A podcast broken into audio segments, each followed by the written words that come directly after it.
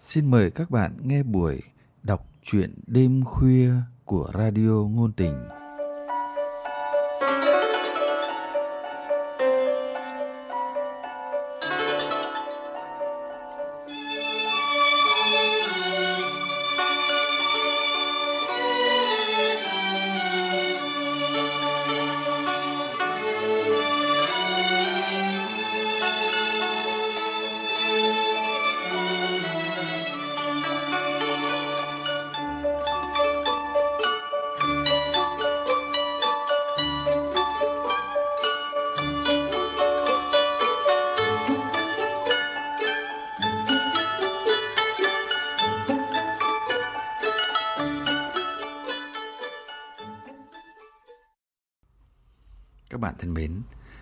Chương trình đọc truyện đêm khuya hôm nay, mời các bạn nghe truyện ngắn Bây giờ trách ai của nhà văn Võ Hồng Thu qua giọng đọc Lâm Ngạn.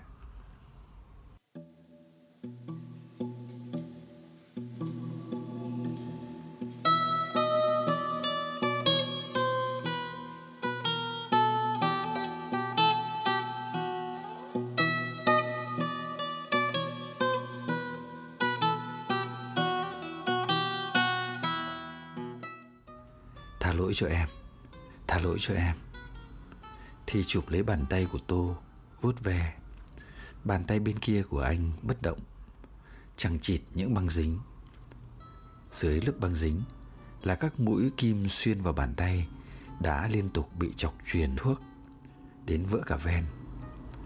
Hôm qua Thì phát hiện ra anh nổi cục dưới da nơi truyền. Hỏi thì bác sĩ cho biết là vỡ mạch. Cô không dám rời anh một lúc nào. Tôi đang rất yếu. Đã có lúc đang truyền Anh lên cơn khó thở Rét run, vã mồ hôi Sắc mặt tái nhợt Mạch nhanh, huyết áp tụt. Cuống lên gọi bác sĩ Thì biết đó là một biểu hiện của sốc Do cơ thể của anh không đáp ứng được tốc độ truyền quá nhanh. Tại sao anh bi đát đến thế Mà em không hề hay biết? Thì lẩm bẩm tự trách mình. Cô không thể bấu víu vào bất cứ một lý do nào để chạy tội. Cô, người đàn bà ăn cùng bàn, ngủ cùng giường với anh đã hơn 10 năm. Dẫu rằng ý nghĩ ly dị đã xuất hiện và ngày càng thôi thúc, nhưng thực tế họ vẫn chung tên trong một bản hôn thú.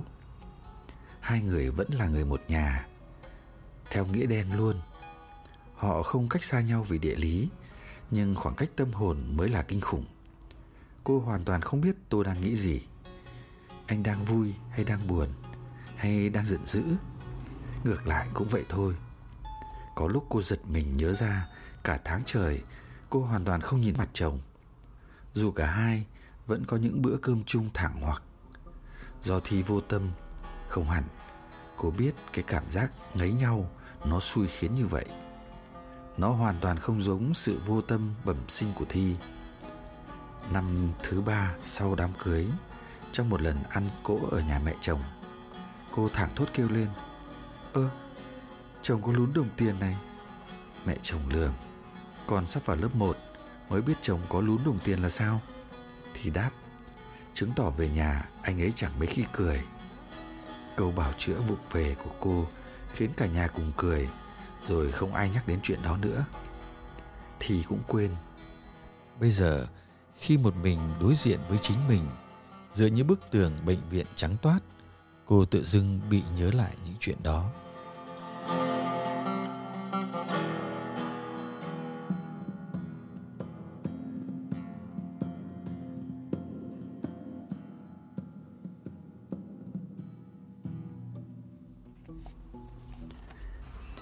Shibune là một ngôi làng cổ kính nằm ngay ngoài ô thành phố Kyoto. Tại đây có nhà hàng Kawadoko trên thác nước cực độc đáo, men theo những bậc thang bằng đá lên đến nhà hàng. Cảm giác thơ thới, dễ chịu vụt đến. Cái nóng oi của tiết trời tháng 6 Nhật Bản chẳng hề quét qua nơi đây. Bữa trưa được dọn trên cái bàn thấp kiểu Nhật, chống chỉ định với những người bụng to, vì việc ngồi bệt xuống đất sẽ vô cùng khó chịu. Trên bàn ngồn ngộn những đĩa, những bát, toàn những món đặc trưng của đất nước hoa anh đào. Đĩa sushi được cắt từng khoanh Nhìn rõ thấy màu nâu của lá rong biển Màu hồng nhạt hay trắng nõn của cá ngừ, mực, tôm Màu xanh của dưa leo Màu vàng hổ phách của củ cải muối Và thêm cả trứng ngọt tráng mỏng Người phục vụ hướng dẫn thực khách Dùng ngay sau khi vừa được dọn ra Món này ngon hơn khi ăn kèm với nước tương, wasabi và gừng ngâm chua. Khi ăn nên cho cả miếng vào miệng, không cắn làm đôi, làm ba vì nó sẽ bị vỡ và lại sẽ không cảm nhận được trọn vẹn hương vị của món ăn. Cái vị là lạ của cơm Nhật dẻo quánh trộn giấm, vị ngậy ngậy và mát của cá sống cùng vị cay nồng của wasabi xông lên mũi, tê và cay và suýt xoa. Cái cảm giác bút nhói lan từ họng sang mũi lên tận óc. Nhưng sau đó là cảm giác dễ chịu, nhẹ bẫng. Một đĩa to sashimi đặt chính giữa bàn, gồm toàn những hải sản tươi óng lên dưới ánh mặt trời xuyên qua mái lợp bằng tre. Cá hồi, bụng cá hồi, cá ngừ, trứng cá trích ép, bạch tuộc, cá saba. Mỗi một miếng tươi giói đó lại được đặt trên một phần củ cải nạo trắng tinh nòm cực mát mắt và một lá tía tô óng ánh xanh tím. Người phục vụ giải thích hải sản dùng để làm sashimi phải có tiêu chuẩn sashimi. Được đánh bắt bằng các dụng cụ riêng biệt, sau đó được xử lý ngay theo quy trình đặc biệt để đảm bảo sự tươi ngon. Sashimi có thể ăn kiểu xích, tức là không cuốn trong lá rong biển, chấm ngập vào nước tương loại chuyên dụng pha với già già mù tạt một tí sẽ ngon hơn. Người phục vụ cũng hướng dẫn món gừng muối hồng hồng của Nhật kế bên là dùng để chuyển món. Tức là sau khi thưởng thức một miếng sashimi thì nhấm nháp một miếng gừng, chứ không phải để ăn kèm như nhiều người vẫn lầm tưởng. Món cá nướng một lúc sau được mang lên có tên là yellowtail. Cá được ướp trong nước sốt tương ngọt và sau đó đem nướng các món cá nướng của Nhật thực ra đơn giản, không có nước sốt nặng mùi hoặc vô số gia vị. Thông thường, họ ướp với một chút muối để làm nổi bật vị ngon ngọt ứa ra từ từng thớ thịt. Vừa ăn, vừa được nghe người phục vụ giải thích kỹ càng, cảm giác ngon miệng cũng tăng lên. Nhất là khi người ta ngồi ăn giữa thiên nhiên – da thịt được vuốt ve trong những cơn gió mát lành hiếm hoi của mùa hè, cõng theo hơi nước dòng sông Kibune mát rượi. Món cuối cùng là mì lạnh soba. Trong lúc chờ món mì độc đáo này, người phục vụ giới thiệu rằng mì soba được làm cách trộn kiểu mạch với bột mì, thêm nước tạo thành bột sệt, rồi nhào và lăn cho mỏng ra, rồi cắt thành những sợi nhỏ. Món mì lạnh gọi là mori soba còn mì nóng gọi là kake soba. Morisoba được rửa qua nước lạnh sau khi luộc, rồi đặt lên trên một tấm nan tre, trộn cùng với rất nhiều đá viên con con trong vắt như pha lê.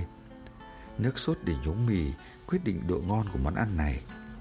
Nhưng thực khách nên cho thêm quả trứng cút sống, rong biển thái mỏng, mỗi ít lá hành xanh thái, ớt tươi cắt lát mỏng và dĩ nhiên là cả mù tạt nhật. Nghe giới thiệu, mà dịch vị ai nấy tiết liên tục dù rằng mới thưởng thức bao nhiêu đồ ăn ngon lành. Hồi lâu không thấy món mì soba lạnh được bưng lên, thực kỳ lạ với một nhà hàng vô cùng chuyên nghiệp như thế này. Thời gian trôi lặng lẽ, hình như đã nửa giờ đồng hồ trôi qua, cảm giác chờ đợi bị thay thế bằng sự bực mình. Hình như có ai đó đã to tiếng với người phục vụ khi anh ta cho biết nguyên nhân là do thiếu mấy tấm nan tre nên nhà bếp không biết đổ mì đã luộc vào đâu.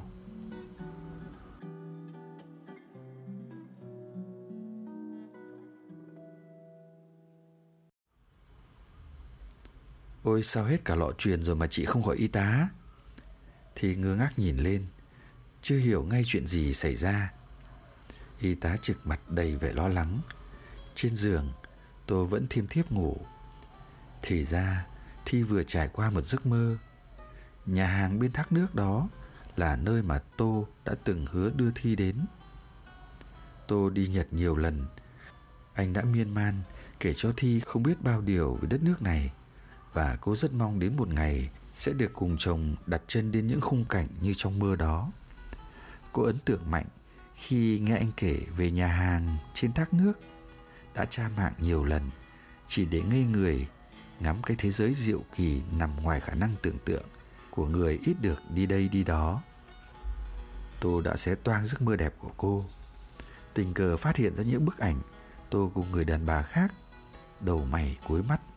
Tại đó thì hận và rồi cô kiên quyết từ chối chuyến đi mà cô đã mong chờ biết chừng nào. Cho dù tôi hết lời thanh minh rằng đó chỉ là diễn, giữa họ hoàn toàn không có chuyện gì, kể cả là say nắng nhẹ. Không hiểu bằng cách nào mà nó lại hiện trên giấc mơ ban ngày của cô. Thì chợt nhận ra bụng mình đói cồn cào. Từ hôm tôi nằm viện, Cô không ăn một bữa nào đúng với nghĩa hưởng thụ.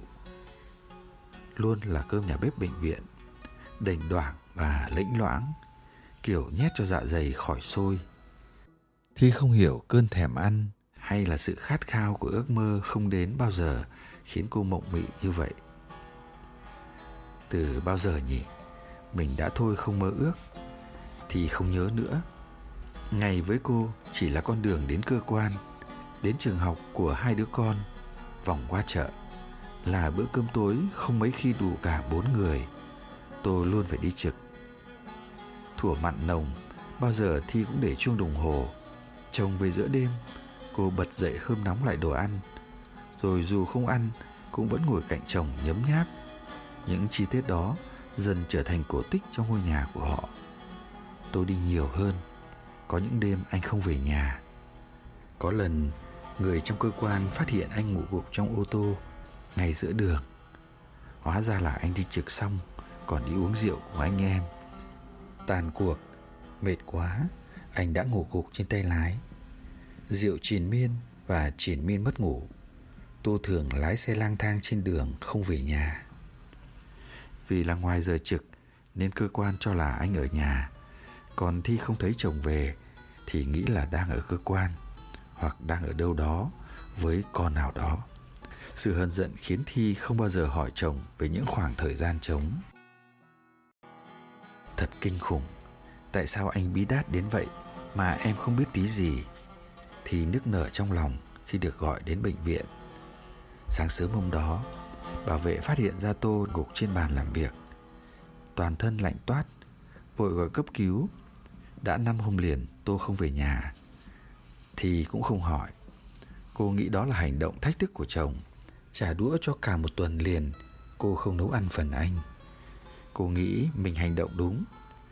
Trước đó, Đồ cô nấu, Anh không bao giờ động đến. Cùng lắm là chỉ tự nấu bát mì suông. Màn kịch cơm trong nhà đã lên đến đỉnh điểm. Ý định ly dị thiêu đốt thi cả ngày, có điều cô sợ phải chia con, cho nên còn đang nấn ná tìm luật sư. Chồng chỉ bị trầm cảm rất nặng, công việc căng thẳng, cộng với rượu và ăn uống thất thường, khiến bệnh càng trầm trọng hơn. Anh đã có những hành động của người bị tâm thần phân liệt. Bệnh này cần có sự phối hợp với gia đình thì ù cả hai tai, nghe những lời giải thích của bác sĩ. Trong cô, nứt toát ra một vực thẳm của sự ân hận. Trách ai ai trách? Bây giờ trách ai?